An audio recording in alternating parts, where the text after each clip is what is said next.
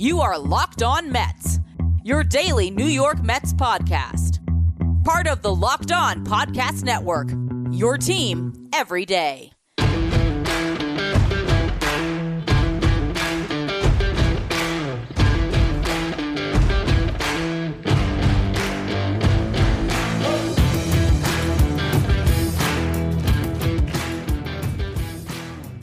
Hello to all you uh, amazing Mets fans. You're listening to Locked On Mets, part of the Locked On Podcast Network, your team every day. Thank you for making Locked On Mets your first listen every day. Locked On Mets is free and available on all platforms, including YouTube. On the show today, a big win to discuss after scoring just two runs in the first two games out of the break. Daniel Vogelbach made his Mets debut, and him, along with a lot of help from Pete Alonso, helped transform this lineup on Sunday as they piled on eight runs. Although the game almost got away late, I'll talk about everything that unfolded in the first segment today. Then, in the second segment, I want to talk about the fact that there is a standing trade offer apparently for the Mets to acquire Josh Bell. What could that deal be? Is it a deal the Mets should pursue, or is there a better DH complement out there? Then in the final segment today, a little preview of what lies ahead as the Mets will take on the New York Yankees in the first Subway Series of the season. Before we get to any of that, though, I'm your host, Ryan Finkelstein. If you want to find any of my work, follow me on Twitter at FinkelsteinRyan. You can also find some of my writing at justbaseball.com, where I work as the managing editor.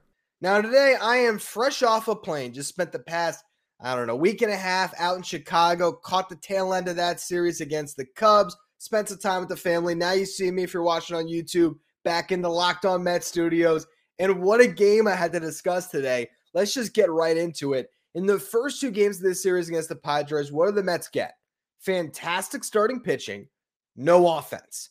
Early on in this game, what did the Mets get?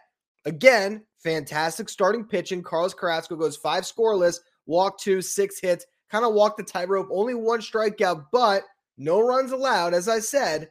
And yet, you look through five innings, the Mets were getting no hit for what, four of them? And the offense just was not there. The guy that did get that first hit was the new addition, Daniel Vogelbach. You see him in the lineup, and to me, it just makes a, a huge difference. And obviously, we look at the top performance of this game, and Pete Alonso is the big star. We're going to get to him in a minute. And really, you look at some of the all star players and Marte getting two hits, and you got Alonso with the home run, the big RBI double, Lindor, a couple of hits. Yes, those were the key contributors in this game. But I do think there is something to be said about the length of this lineup when you add Vogelbach. As we talked about on Friday in the bonus podcast, if you haven't checked that out, I broke down the trade at the time. This is a guy that if you just throw out the numbers against left handed pitching, he rakes. And I think that as we move forward throughout the podcast today and throughout the rest of the week, to me, it's about how do you complement this guy? Because I think as a big left handed bat against right handed pitching, put him out there every day. Like, this is a guy that I think really does help this team that adds some pop in this game. It was a hit, it was a walk. There wasn't too much to what he ended up putting forth, but I do think it makes a little bit of a difference. The real story, though, is Pete Alonso, and he's been the story all year. He's why this offense you know, is still effective even when so many hitters haven't been at times. And he had the big hit that opened the floodgates. You had Starling Marte got the drive going in the bottom of the sixth against Joe Musgrove, who before that was great, only hit allowed, you know, to Vogelbach. You got Marte gets a hit. You got Francisco Lindor doubles. So you have two runners in, in scoring position there for Pete Alonso. What does he do? Hits one into the seats, 420 plus feet, an absolute bomb that just I think completely just shifted the the narrative around the team out of the break, but just also that feeling because at times when everyone's struggling, it's just th- this constant weight on everyone's shoulders. That allows you to be free a little bit. And right after that, what do you see?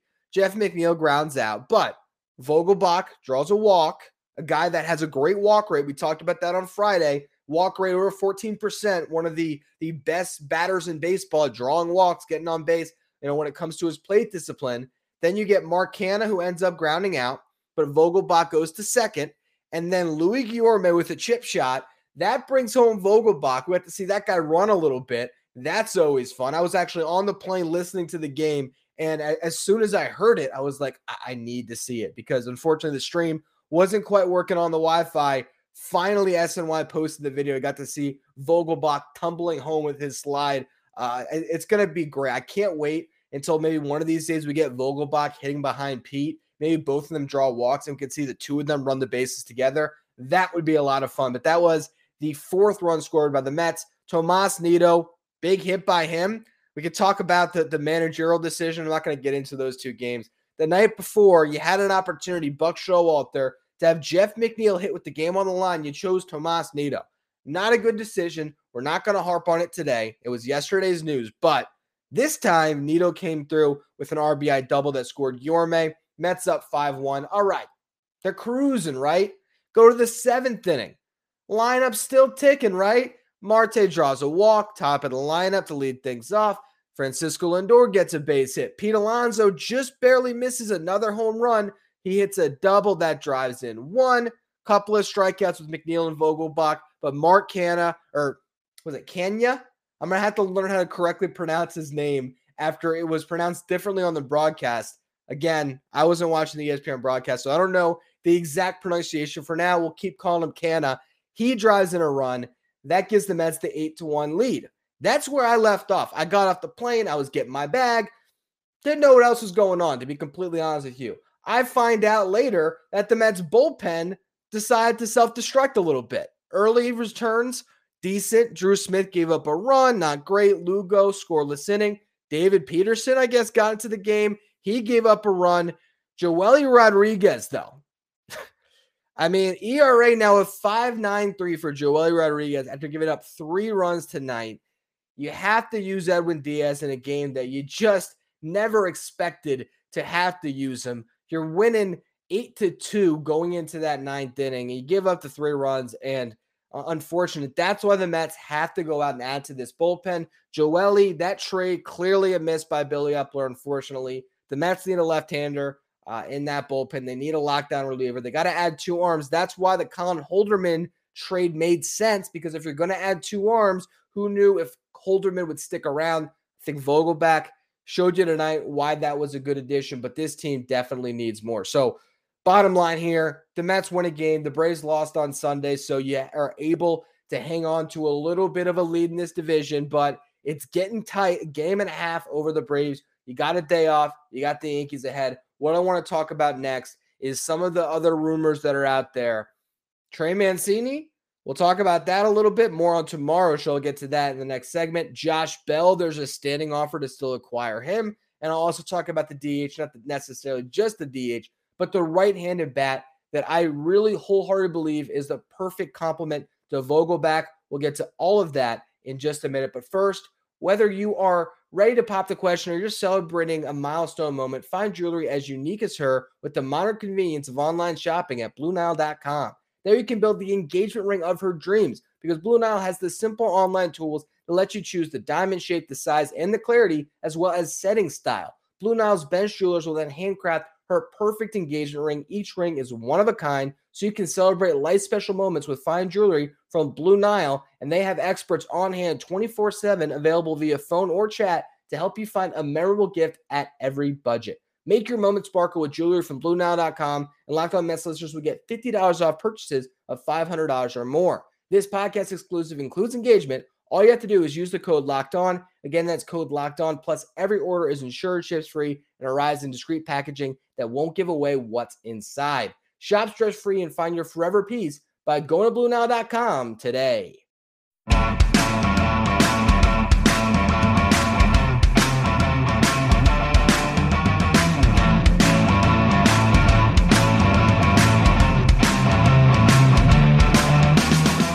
So I wanted to talk a little bit about who can complement Vogelbach as the Mets DH, and this is going to be a running conversation throughout the rest of the week as we're leading into the deadline uh, next Tuesday. I believe it's August second, six o'clock. Yes, that would be next Tuesday. And look, we've talked about it a bunch. I don't need to go over it at nauseum here, but the Mets need bullpen help, and they had to figure out this DH spot. And I think Vogelbach ended up being a really nice start. I, I believe against any right-handed pitcher Throw him out there. I'm confident. The guy's OPS is close to 900 um, against righties this year. As I've already mentioned, you throw out the numbers against lefties. This is a really nice bat the Mets got. And I think the cost was okay. Would I have liked the Mets to hang on to Colin Holderman? Of course, but considering where you're at this season, I think this was a win now trade you had to make. And you only gave up one, uh, you know, former prospect who really wasn't even on the scene until this year, who, yes, is a controllable reliever, but that's a deal you have to make. So, what do you do now to complement it? And there's this report out here from Michael Marino and also Pat Ragazzo. Pat has been on this show a bunch actually for Sports Illustrated. Uh, they came out with a report today that the Mets have a, basically a standing offer to the Nationals. The Nationals, I'm sure, have fielded offers for plenty of teams. The reporting says so. Mets are one of several teams that have an offer out to the Nationals for Josh Bell. Theirs would send a starting pitcher and an outfielder in the upper minor leagues to Washington. If accepted, the Mets would also require a major league reliever in this deal. So, what does that mean? Well, a starting pitcher, David Peterson, an outfielder in the upper minor level leagues, Nick Plummer or Khalil Lee or Jake Mangum. I, I, mean, there's not a lot of outfielders in the upper minor leagues to talk about unless you believe Mark Vientos is an outfielder, which he's not. He's basically a first base DH at this point. Maybe if you're really pressed to, to get a bat in your lineup, a team will look at him as a third baseman. But at this stage, I think most people believe he'll probably be a first baseman at the big league level. There's not a lot of outfielders to talk about in the upper minor leagues. So is that the package? Is it David Peterson and Khalil Lee or David Peterson and Nick Plummer for Josh Bell? And is that a trade that's worth doing? If it is Peterson or Megill, to me, I don't know if that's worth it. You got, look at just the Mets rotation for the next couple of years here. Let's really think about this. Let's think it through. Chris Bassitt, question mark. Is he going to be here? Is he not going to be here? Jacob DeGrom can opt out. Scherzer on the books for two more years. Carrasco, it's a team option where it's almost like, do you want that option to vest based on innings pitched or not? I think the way he's throwing the ball, certainly tonight, maybe you do. But regardless, maybe Carrasco's around, maybe he's not. Taijuan Walker can hit free agency. Chance he goes elsewhere and gets a big bag somewhere else if the Mets don't decide to pay him. You look at the the rotation next year, and to me, not that this would be the top three, but it's Scherzer, Peterson, Megill right now. Th- that's what you know is going to be in the depth chart. And you also know you got Peterson for a couple years beyond that. So, do you want to trade one of those two guys to get Josh Bell as a rental? That's a, a, a tough pill to swallow. And I, I, think that because the Mets are a win now team, if they got to do it, they got to do it. But I don't know if I necessarily love that. And then, if accepted, the Mets would also require a major league reliever in this deal you look at the Nationals bullpen, not a lot there that I think is really going to help the Mets and put them over the top. I still think they would have to add another reliever elsewhere. So I don't know if I like that trade. And the problem with getting Josh Bell, and, look, I sent a tweet out this weekend, and honestly, if I could take back, I would. Um, it was based on a gut feeling I have with Josh Bell. Uh, and it's not based on his numbers, it's not based on his stats. It's quite literally a gut feeling that I had, and I, I'll be completely transparent. I'm out there with my family. Nephew wakes me up early in the mornings before he goes off to daycare. So I spent a little time with him. I took a nap. I woke up. First thing I do is see on Twitter the Mets it's in Josh Bell. I fire off a reactionary tweet. Got a lot of comments, got a lot of bad comments, not going to lie. And again, based on personal gut feeling about why this wouldn't be a good trade, here is my premise. I've never seen Josh Bell put together a full season. Okay, look at 2019, great first half, not so great second half. Look at last year, not a great first half, strong second half. Does not mean he can't put together a full year, but I just haven't seen it. Plus, I remember Jay Bruce coming to the Mets, and there's always that thing where you get a player from another team that's you know going from DC on a rebuilding team that hasn't really done anything, who was in Pittsburgh on a rebuilding team before that, now you throw him into a big market and say, all right, let's see what you can do. Now, Vogelbach, to his credit, was also coming from a rebuilding team. But to me, it's about cost. Colin Holderman is nowhere near as valuable to the Mets as David Peterson is. Peterson's a cost controlled starting pitcher. That's my thing. Is the cost worth it for Bell? I don't know. I don't know the answer to that question. But to me, the problem with trading for Josh Bell now, let's just say, all right, you, you can do it all over again. You don't trade for Vogelbach.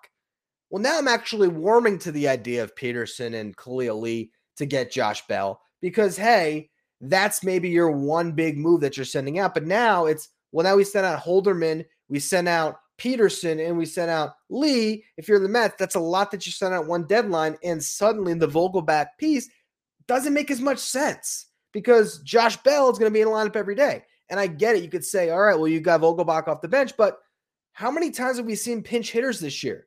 Buck Showalter this weekend had an opportunity to go to a pinch hitter, and he didn't. He's not using his pinch hitters. Now, if he had a better pinch hitter, would he go to him? I don't know. Jeff McNeil's an all-star. He didn't go to him. So, so that's that's the the disconnect to me. It's yes, Josh Bell is the best hitter available, but the cost of acquisition is the issue for me because again, it's a rental. And if you're trading Peterson or Megill for him, to me, I just think that you could trade for a Brandon Drury. And that's my guy right now that I really think fits because, for one, you bring him back where he was at last year, and he had some good numbers with the Mets. Let's not forget last season in a limited role, he hit 274 with the Mets, 307 on base, 476 slugging, a 114 WRC plus. Again, WRC plus measures hitters based on a league average of 100. That's a 14% better than league average hitter last year in a very small limited role. Now he's got more playing time. Obviously, he's got the Great American Ballpark effect. But the fact is, he's a 274 hitter this year, 333 on base, 521 slugging, 132 WRC plus. The thing I love about Drury, though, is his numbers against lefties. And that's why he's the perfect complement to what you got with Vogelbach. Also, he can play third base, second base, left field, and even right field in a pinch. That gives you positional versatility to really field out this roster. If Jeff McNeil, knock on wood, something happened to hit him and he pulled a hammy, well, all right, well, Drury can now play some second base if you want to. If, you know, Canha were to go down, you could throw him in left field. There's just so many different ways that you could maneuver a piece like Brandon Drury to get through this final stage of the season. If you get Josh Bell, you got three first basemen on the roster, which essentially you've had this year with JD Davis, Pete Alonso, and Dom Smith. But I, I don't think that is a complete playoff World Series roster. To me, get a piece that really fits. And when you're talking about a platoon, we've already gone through what Vogelbach does against righties. Look at what Drury does against lefties. This season, Brandon Drury against left handed pitching, he's hitting 326 344 on base, 686 slugging, an OPS over a thousand, a 177 WRC plus, 77% better than your league average hitter. He absolutely mashes. Now, granted, you look at his home numbers against left handed pitching, doesn't have a walk, hitting 364 though, 727 slugging, 198 WRC plus. So obviously at home, he's hit a lot of home runs against left handed pitching. That has helped him to have these numbers. You have five home runs at home against lefties, three on the road. But even on the road against left handed pitching, it's not just about Great American Ballpark. He still has a 144 WRC plus, so 44% better than your league average hitter. Still hitting 258, getting on base at 314 clips, 613 slugging. The power against lefties is there. That's the guy I'm looking at right now. He has the most drastic splits when it comes to that type of a profile that fits in a platoon and the positional versatility puts it over the top to me. And I don't think you have to give up David Peterson to get him. You know, I don't know if Khalil Lee gets it done. I don't think so. But let's just say you call up the Reds and, maybe you want to trade Khalil Lee, okay? Because Khalil Lee, you think, right, long term, maybe he's more a fourth outfielder. He's gotten better after that midseason demotion and all that. Maybe it's Nick Plummer, whoever that prospect you might have sent out in the Bell trade. Let's just say you take that same prospect, you hang on to Peterson, maybe you throw JD Davis in this trade to Cincinnati, if not Dom Smith, if not both, who really cares, to be honest. That's a team that's going to look at those pieces and say, what's JD going to do? This is what Drury did in a, in a ballpark. Maybe next year, JD Davis is Brandon Drury for us. That's valuable to them. Maybe you have to give them something else. Maybe it's it's Khalil Lee, JD Davis, and, like a lottery ticket arm. But even then, those pieces, none of them are as significant to your organization moving forward that David Peterson is. So that's my problem when it comes to what you do with Bell, what you do with Drury, or what else is on the market. And there's been a lot of names floated. On tomorrow's show, we're going to do a deep dive on Trey Mancini. That is why I'm not going to talk about it much today. I have a uh, you know, Connor Newcomb of Locked on Orioles reached out today. He said, Hey, let's talk Trey Mancini, Jorge Lopez. Lopez, that's the real juicy part of that trade, getting a reliever that good. Um, so, so we're going to do a, a whole deep dive on the two of them tomorrow. I don't necessarily love Mancini in that he does have reverse splits this year. He's been better against Rays than against lefties. But if you got Lopez in the trade and Mancini came over while it's the same issues that you're maybe talking about with some duplication at, at that position, another first baseman, the Lopez aspect of it, you know, the Nationals don't have a single reliever that even holds a candle to Jorge Lopez. So we're going to talk about that tomorrow. Today, I wanted to focus on on, on the other names that have floated. Josh Bell, obviously, uh, a lot of smoke there, but there's a lot of teams that are interested. And so, who knows if the Mets even have the best offer, and who knows if the Nationals want to trade him in division, or, or maybe not even trying to say, all right, well, that's nice. We like David Peterson, we like Khalil Lee, throw more on top, and Billy Eppler is digging his heels in right now. And maybe that's why he says, yeah, well, I can get Vogelbach right now and make sure I have a piece. Maybe that's why he swings that trade while he's still in negotiations. But again, we have a lot of time. I'm fresh off vacation here, a little excited. We got a lot to talk about over the next week heading into the deadline. For now, we're going to focus a little bit here on the Subway series to close out the show because I'm not going to get a chance to preview that tomorrow with all of the focus being right back on the deadline and the Mets potentially swinging a deal with the Baltimore Orioles to acquire Trey Mancini and Jorge Lopez. But again, that is for tomorrow's show. First, before we talk about this upcoming Subway series, betonline.net is your number one source for all your betting needs and sports info. Final latest sports developments, league reviews, and news. As BetOnline is your continued source for all of your sports wagering information, including live betting, esports, and scores.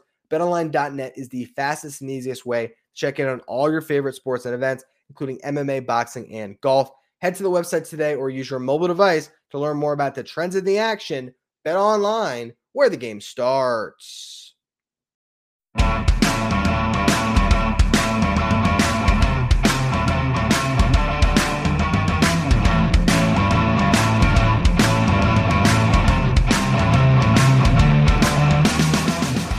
So, as we head into the first Subway series of the season, you look at these two teams, and is there ever a more hyped matchup than them going head to head right now?